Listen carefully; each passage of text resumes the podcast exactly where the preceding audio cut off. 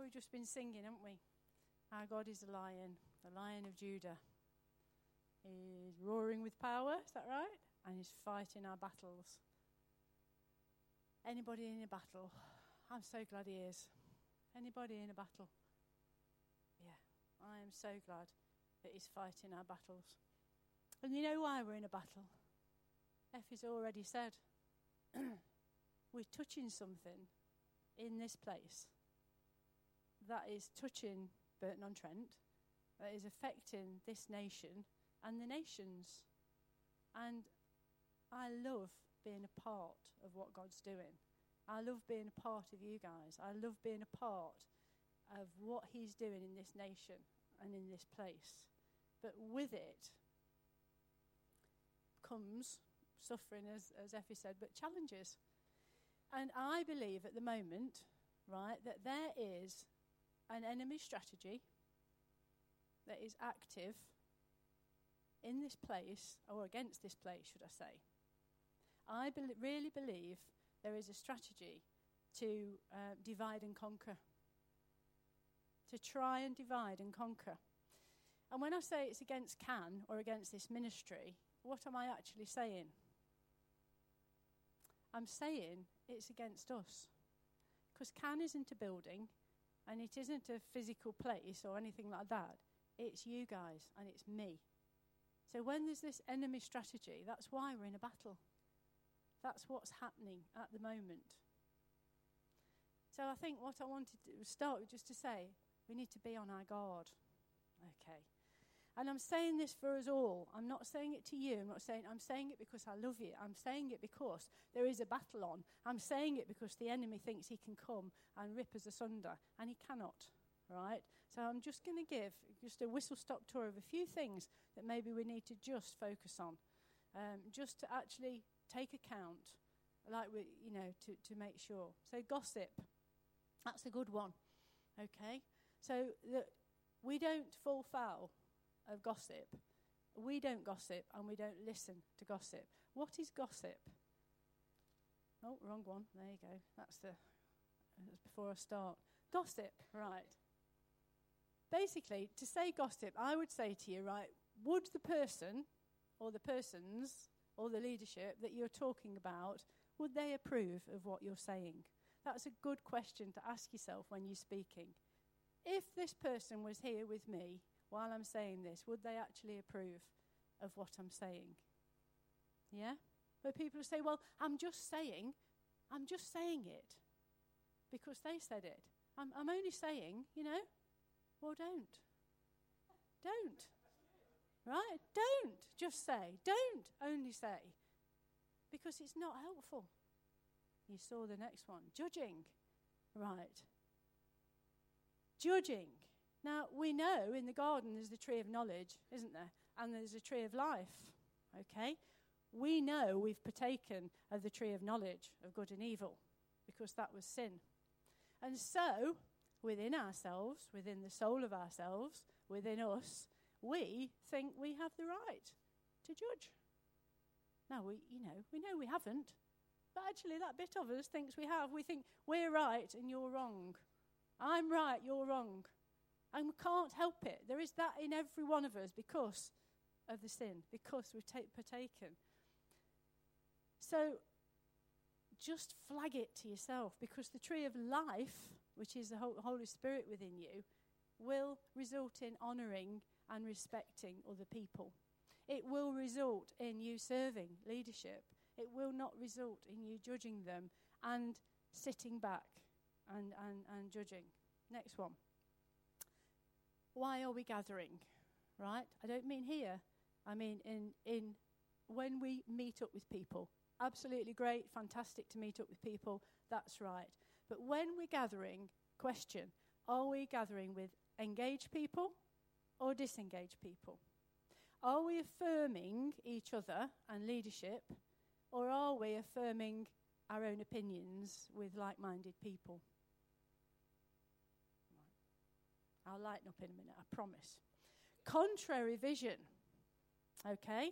Contrary vision. But you'd say, well, we all should be allowed to have our own visions. Yes, we are. We're all individuals, and God speaks to us, and God puts things on my heart that He hasn't put on Irene's heart, that He hasn't put on Effie's heart. That it's, we're all individual. But if, for example, I wanted to, I thought God had said to me, "You need to start and set up a mums and toddlers group." Okay. Thankfully, He hasn't. right. Okay, but I come along and I, and I say to the leadership, I really want, I think I should be running mums and toddlers from this place, etc., etc. And they think about it and pray about it, and they actually say, no, I don't think so. That's not in line with our vision for what we have, uh, uh, think this building or, you know, our time, our resources. It's not in line. What do I do with that? Because there's a potential for offence, isn't there? There's a potential for offence. There's a potential for me to be shut down. There's a potential for thinking, oh, but what is this? that doesn't mean to say that what I've heard from God is not right. I can go and set up my mums and toddlers somewhere else.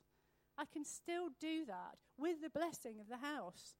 But what happens here, what happens in Can, what happens where we're touching things of heavenly things, where what's happening here, your vision, what you are doing, has to come in line with. Okay, I hope that makes sense. Um, so there's a potential for offence. What do we do with offence? Matthew 18, we know it lays out in there about how you deal with disagree- disagreements with other people, where you go on your own, etc., etc. You know the you know the format. So do we do that? Do we apply that to ourselves? Do we take ourselves in hand, or just we just grumble and moan and yeah, whinge to other people? But do we have a bit of a grumble and a moan about it? And we go back to the judging thing, don't we? And it all comes in and it's all horrid and everything. Now, all that can lead to division, right? So I'm, I'm flagging it all with you and myself just to say we need to be on our guard. Because I really do believe there, there, at the moment there is this enemy strategy around us. And if we look around, this is our support group. This is who we're needing. E- we need each other. And so we should be guarding ourselves and we should be guarding other people. Because what happens is, if you don't guard yourself about all these things, there's a disconnection happens, a potential of leaving. Whereas really, God wants you to grow and mature by going through these situations rightly. So, there you go. Done on that bit. On to the next. Oh, there you go. You got a bit more. God our hearts and minds. That's God's challenge to us all. Now, a lot of us, or some of us, I'm sure, many years ago, read that book. Does anybody remember Merismos from Randy Shankle? I hadn't seen it for ages and ages, but this, these thoughts that I've just been talking about were in my head. And I picked up this book again and I looked at it and I thought, okay, this is, this is, this is where we're at. Pardon? Yeah, Dave can model my, the book. There it is. So. so, yeah, that's the book. So I picked it up and I started to read it. And the bit that I'd underlined from last time, and, and it struck out to me again, one of the first things that you read in there, it says you can be born again, you can be spirit filled, you can speak in tongues, and still spend 90% of your life in the soulish realm. And I'd underst- and underlined that last time. And I, when I got to it again, I thought, oh, I wonder how I'm doing. Am I still in the 90s? Am I crept into the 80s? Am I in the 70s? I don't know. But it was a challenge again to me. And it talks in this book, there's masses. You could have preach upon preach upon preach from this book. But the, the, the essence is it deals with your body, soul, and spirit. And we're all comfortable with our body, aren't we? Because here it is. We've got it. We can see it. We know what the body part is. Okay. We're comfortable with our spirit because we know that's the bit that when we become a Christian and we say yes to Jesus, that comes alive. Right. And then we've got our soul. And it's a bit of a grey area. We know it's mind, will, and emotions. But we have to see that the soul and the spirit, there's a, there could be a little bit of an overlap. Because we're born in the world. And without even trying, we pick up the world's values and the world's standards as we go along. And they're not God's standards, and they're not the best for us. And when we're born again, if when we get born again and we accept Jesus, sometimes, quite often, our soul and that part of us is still in charge. And so we become a house divided. So there's a conflict. The battle's on, and who's going to win? Who's going to win? So I want to talk to you about your soul and your spirit. And it's about all those things also that I've um, been talking about.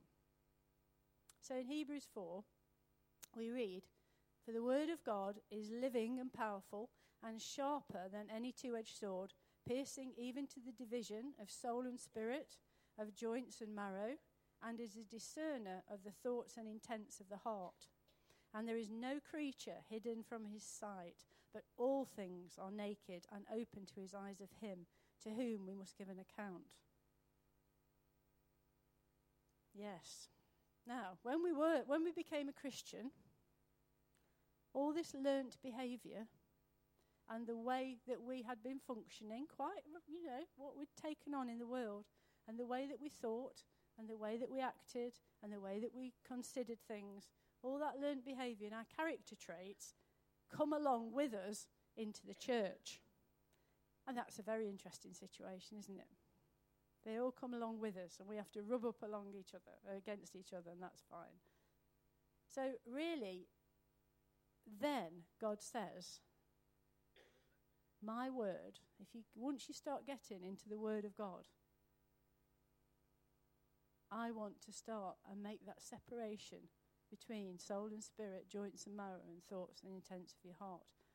I want to make it so that this, my Holy Spirit that has just been birthed in you and your spirit man is stronger than your soul, than the things that you have been leaning on, the way that you have been working. So, soul and spirit. now, the scary thing about this is, I always think, is they sort of operate the same. And what I mean by that is, okay, you can get you can see somebody on a stage that is uh, not a Christian, has probably never heard of the Holy Spirit, is not speaking out of anything, but they've really got a charismatic personality. You've seen these motivational speakers, haven't you? That can really, really, you know, and you know, encourage you to part with your money and uh, uh, uh, end up, you, you end up buying a timeshare that you didn't even know you wanted, you know, and you can leave that place, and they're really motivational, and, and it's out of themselves, it's out of their, what you say, the soul, but it's out of their natural gifting, right? Now, they would be dynamite, wouldn't they? Be a lot more charismatic, you know, than, than some, if, if they'd give their life to God, they would be dynamite. They would be a massive preacher. You know, it's a redemption because you can see that in them. You just think, oh, they're full of themselves. They are. But what could God do with that? But what I'm saying is the soul speaks. Uh, uh, and, and it's actually, yeah. But so the, the challenge is there. We have to decide that we must be spirit led, right? Uh, in John, it says, um, that which is born of the flesh is flesh, and that which is born of the spirit is spirit, and that is it, basically. So, yes, you might be able to encourage people. Yes, you might be able to do those things. So, we have to let God, by His word, highlight. Oh, I've got that. Yeah. Highlight things in our life, one thing at a time, and let Him deal with them. We must be spirit ruled. Our soul must be in submission to our spirit. Now, joints and marrow. Marrow is, ex- is a jelly like substance within our bones. Yeah? So, do we know what the marrow does? What's its purpose? What's its job? Yeah? Nourishes your bones. That's right, yeah, the blood. The first job is to reproduce your blood. Right? It reproduces your blood which is the very life of us, the marrow. Okay? It carries nutrients, like Jean said, It, it brings health and nutrients to the bones, which are the structure of your body. So it's got the life and it's got the structure of your body. Now, the interesting thing here is if a joint, that's you or I, but if a joint becomes disconnected or dislocated or wrongly aligned, what happens is the marrow cannot flow properly. And if it's left like that, the marrow will dry up. Right? So, yeah. So, so yeah, when it's disclated, no, the marrow, it will, it will eventually dry up. Hmm? And that part will die. And there will be, there will be no, it will, it will not be n- n- um, receive its nutrients, it will not receive its strength, it will, your blood will not be renewed. And that is the very structure of our body. So, in the body of Christ, how important is it to be united, to be rightly aligned, to be in right relationships? That's what that means with each other, to be walking, not agreeing with everything, everybody, because we're all different, but to walk rightly with a submitted heart it's a question of life or death. Because if that marrow cannot flow and dries up, it's death. We must not give the enemy an opportunity to divide. Thoughts and intents. Anybody, rec- anybody can associate with that? I can. The intents of our heart may be in line with the Word of God, but what we do is opposite because our soulish thoughts are stronger at that point. That is a daily battle, isn't it? That is a daily battle when you get up and you have your quiet time and you think, oh, even if you manage to have your quiet time, but you do, you know, but you think, I'm, I'm, these are my intentions for the day. And then you get to the end of the day and you might end up confessing a few things because you haven't done that or whatever. But that's it. So the question is it's this soul and spirit again. It's which voice do we listen to first. In fact, which voice do we listen to last? Because that's the one probably that matters.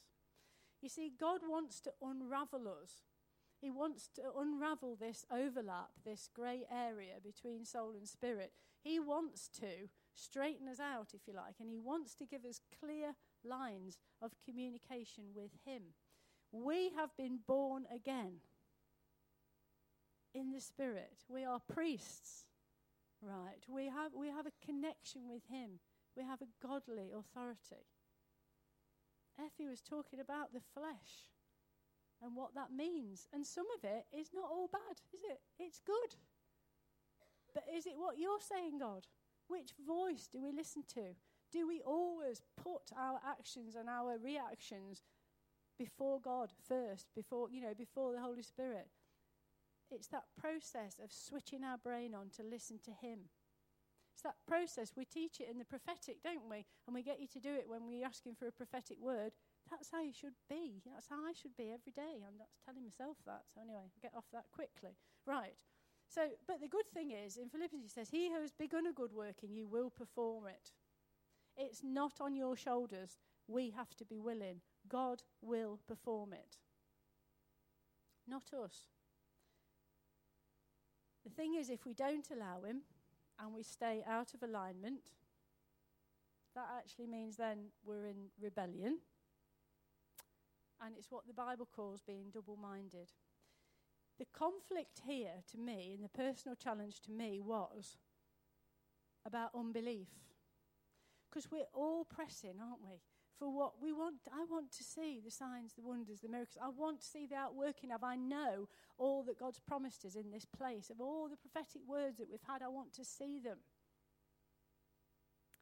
God can't do that if there's unbelief. We see that in Jesus eh, when he was here, you know, anyway. Um, it, there's unbelief. Unbelief has its origins in our soulish area. It can't be in our spirit because our spirit is born of faith. Our spirit is faith.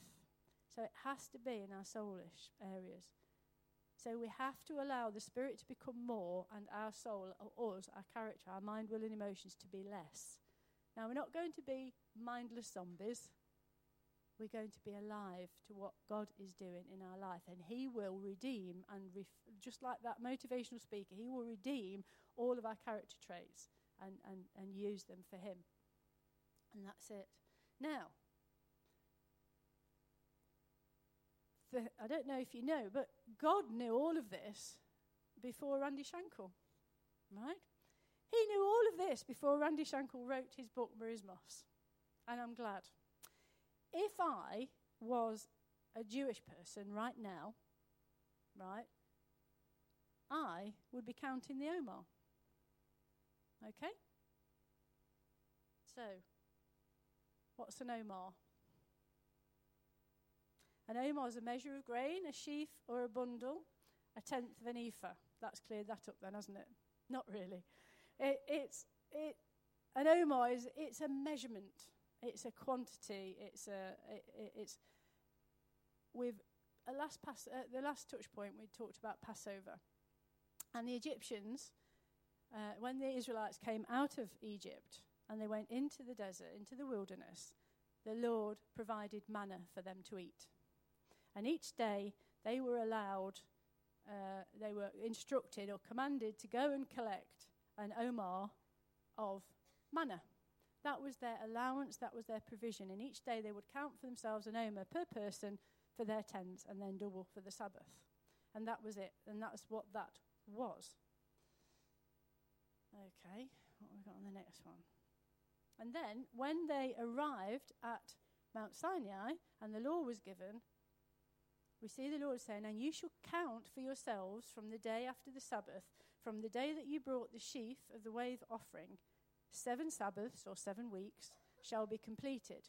Count fifty days to the day after the seventh Sabbath, then you shall offer a new grain offering to the Lord. So that was a commandment. And this is a little, if you can see that, yes, you can, good.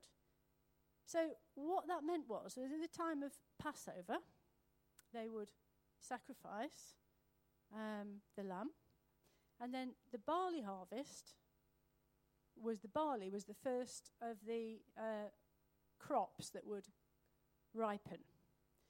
So they would go out into the fields and they would collect an omer, or this measurement, this sheaf of barley, and they would wave it before the Lord.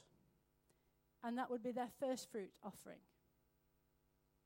So they would wave the barley before the Lord, and then this, the commandment that we've just read, they would then begin to count. And they would begin to count the Omer. And it's counting the days, if you like. It's counting the days one by one for the first week, for the second week, for the third week, all the way through to seven weeks. And then the day after that, they would have their feast of weeks and they would offer the bread, and, and, and which is Shavuot, and they would offer that. Can you see? Because the barley and then the, the wheat ripens as it goes along. So they start off with the first thing to ripen and they end up at the end of harvest and they offer that. So that's what they're told to do. So, according to Jewish understanding, the counting of the Omer refers to the 49 days from the second day of the Passover festival and recounts the journey of the Israelites from Egypt through the desert wastes to the revelation of God at Mount Sinai, when the commandments of God were set forth from heaven. God made a covenant with his people Israel, and he married his bride. He made a covenant with them because um, they received the law, didn't they, at Mount Sinai?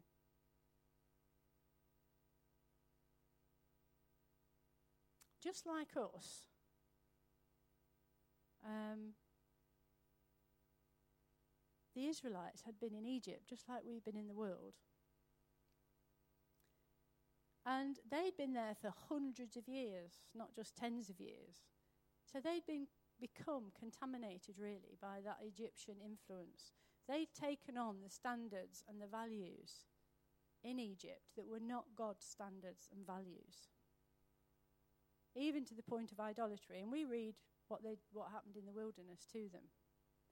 So God had brought them out of Egypt now into the wilderness, and now God had to get Egypt out of them. And that's the same. Because of their situation, while, whilst they'd been living, because each generation, as we've heard at Passover, had been born into that situation. And because of their situation and their circumstances, they had the mentality of slaves rather than sons. And their journey through the wilderness was a journey to reverse that because they were to be sons and not slaves. God never intended them to be, or, to, or us to be, his slaves and his minions. He intended us to be sons and heirs. And so that was what it was all about. This time in the wilderness was a journey to re- understand again who they were. And we have the same journey to take once we give our lives to God. When we're saved and our spirit is born again, we need to get the world out of us. And that's what God wants to do. And that's what this journey is talking about. That's what all those points at the start were about. Let Him begin to start that journey. We're sons, we're not slaves. Now, if I was Jewish and I'm counting the Omer, what they tend to do, is just a bit of information, they focus, this is how they do it. So each day they will count the Omer. I'll tell you what that means in a minute. But each day they focus on a characteristic of God. And there are the characteristics, and each characteristic is um, associated one with one of the. Um, sorry, have I just spelt it wrong? Um, one of the patriarchs. Okay, so um, so what they do is, and how they do it is like this: they'll go week one, we're focusing on loving kindness. Um, on day one, it's loving kindness. So then on day two, it'll be strength and power in loving kindness. Day three will be harmony and peace in loving kindness, and so on and so on. When it gets to um, the second week, their focus is then on strength and power. So they'll start and they'll go, okay, so we're going to do harmony and peace in strength and power. We're going to do victory and triumph in strength and power. We're going to look the next day, glory and majesty in strength and power. And they work through like that all the way to the end of the 49 days. Now, a Messianic Jew would quite probably put alongside that the gifts of the Spirit because he knows Jesus. And he would probably look at the gifts of the Spirit alongside that and use that as a meditation to work through. So, the purpose of it, it's a time of reflection and of preparation. So, counting the Omer to the Jewish people and to us, because can be a time of preparation. It is a reflection. They say to hold a mirror up, they say to look at your own heart to see where those things, where you are allowing yourself to be more maybe important than God or the Spirit. It is a daily process to allow God to develop their spiritual character. So we all need that. It's symbolic of their journey in the wilderness from bondage to freedom. We all need that too. And it's deliverance. It's from being ruled by the Egyptians to receiving the law, the Torah, and being ruled by God. Because they came out as slaves, right? And they weren't going to be slaves ruled by God, they were going to be sons. He gave them. So he gave them his law. There you go. Now, they have loads of calendars. This is a counting the Omer calendar. Okay, and they have loads, they have online stuff and, and things like that. So you see at the bottom there, it's a time for preparation for the gift at the end of the 50 days. So there is an element of, t- of, of preparing your heart because God is going to bestow something upon you and give you something because that's what it was. So it was when they left e- when they left Egypt, there was 50 days through till arriving at Mount Sinai. Now at the bottom here, and this is what they remember. You see two little bits of manna. So they started counting the Omer and they go all the way up, all the way up to the top. And at the top, we've got um, the Torah, which is the Ten Commandments. Now, the, prayer, the, the blessing that they say every day, and this, this is what they do. there's an online app you can go and you get the blessing, you get the something to read, and it's it's all it's very technical, and they they, they do it's a big thing. They say, Blessed are you, Lord our God, King of the universe, who sanctifies us with your commandments and commanded us about the counting of the Omer.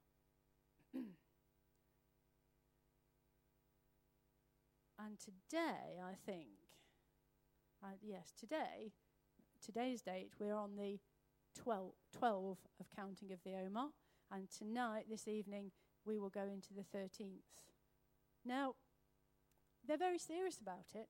So much so that if you don't, so they'd say that blessing and then they'd say another prayer saying, This is the counting of the Omer and da da da da da, and, and, what, and whatever they've decided to do on that day. But they mark it and they mark a time and they mark a time to say, Okay, God, examine my heart, to prepare my heart, reflect on that. And if they miss a day, you have to then repent of that and you start again, not right from the end, but from there, you know. But it, it's, it's, it's important to them.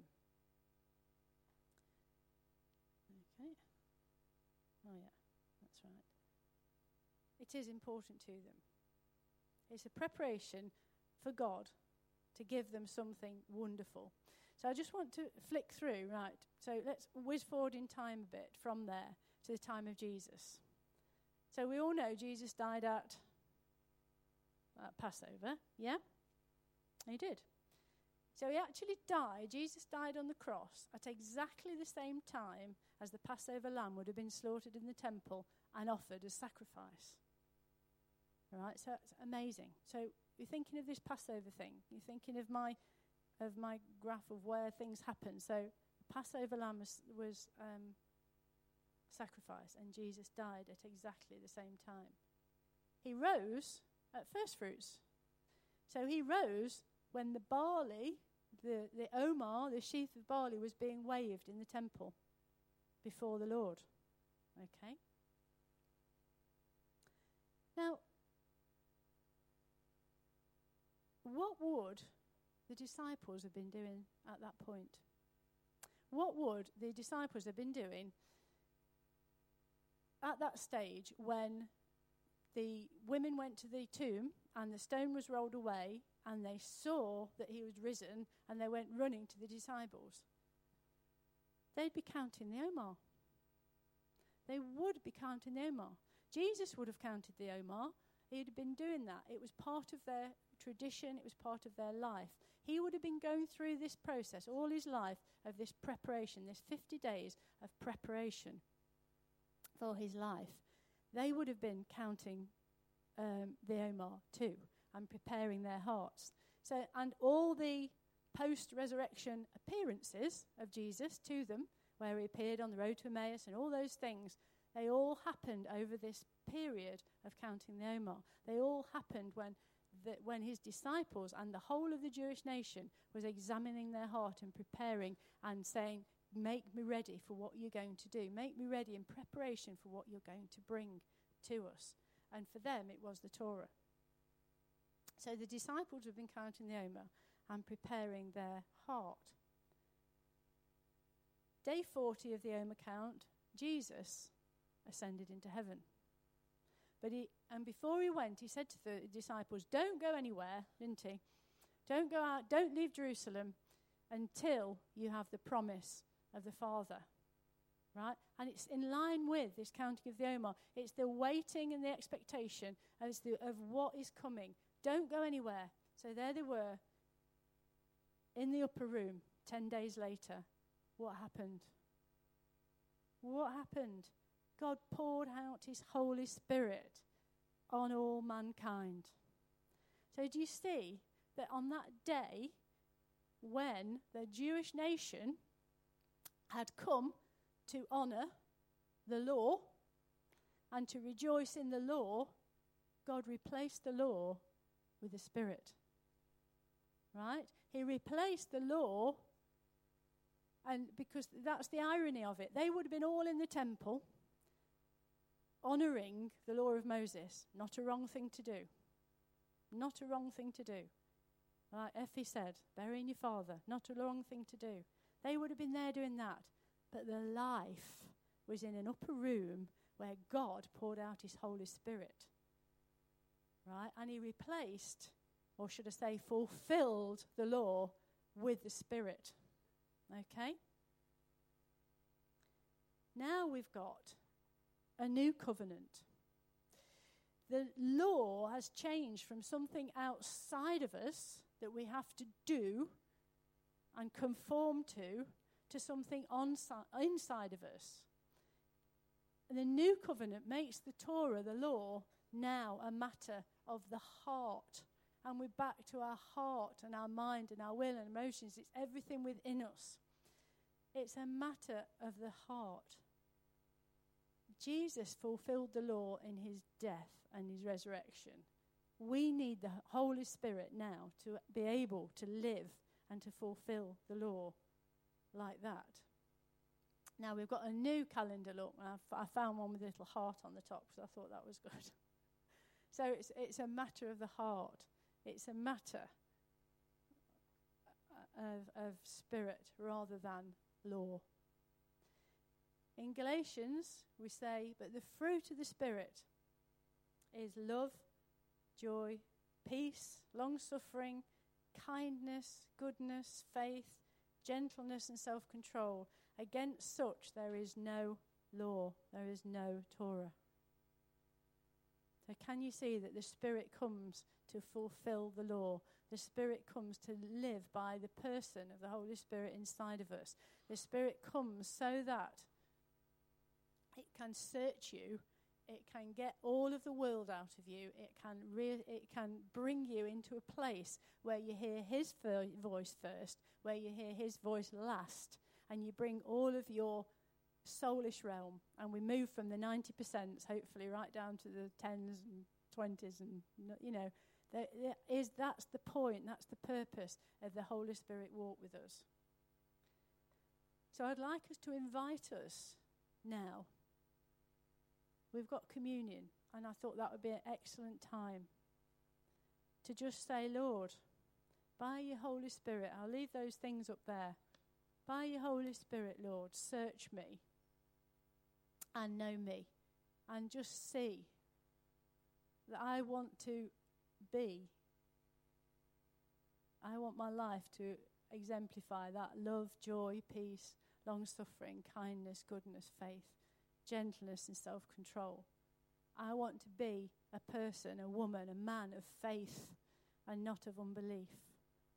Deal with those areas in me that inhibit me walking in your ways and in your spirit life. Because there's power in the blood, there's power in the name of Jesus. We've been singing that, we've been praying that. He can do it in us. So I'd just like to invite us all as we come, just spend a minute asking the Lord what it is He wants to deal with today in you. Probably something already there that you know about. In our hearts, in our minds, in our thoughts, in our words that we say. Anything needs to be repented of, anything needs to be forgiven, anything, even an offense from someone else, needs to just be laid down and then come and take the communion and say, Lord, I commit again, just like they would with the counting of the Omer, if you like. Use this as a another daily, a commitment to say, Jesus, I want you to be Lord in my life. I want you, your Holy Spirit, to rule and reign over me.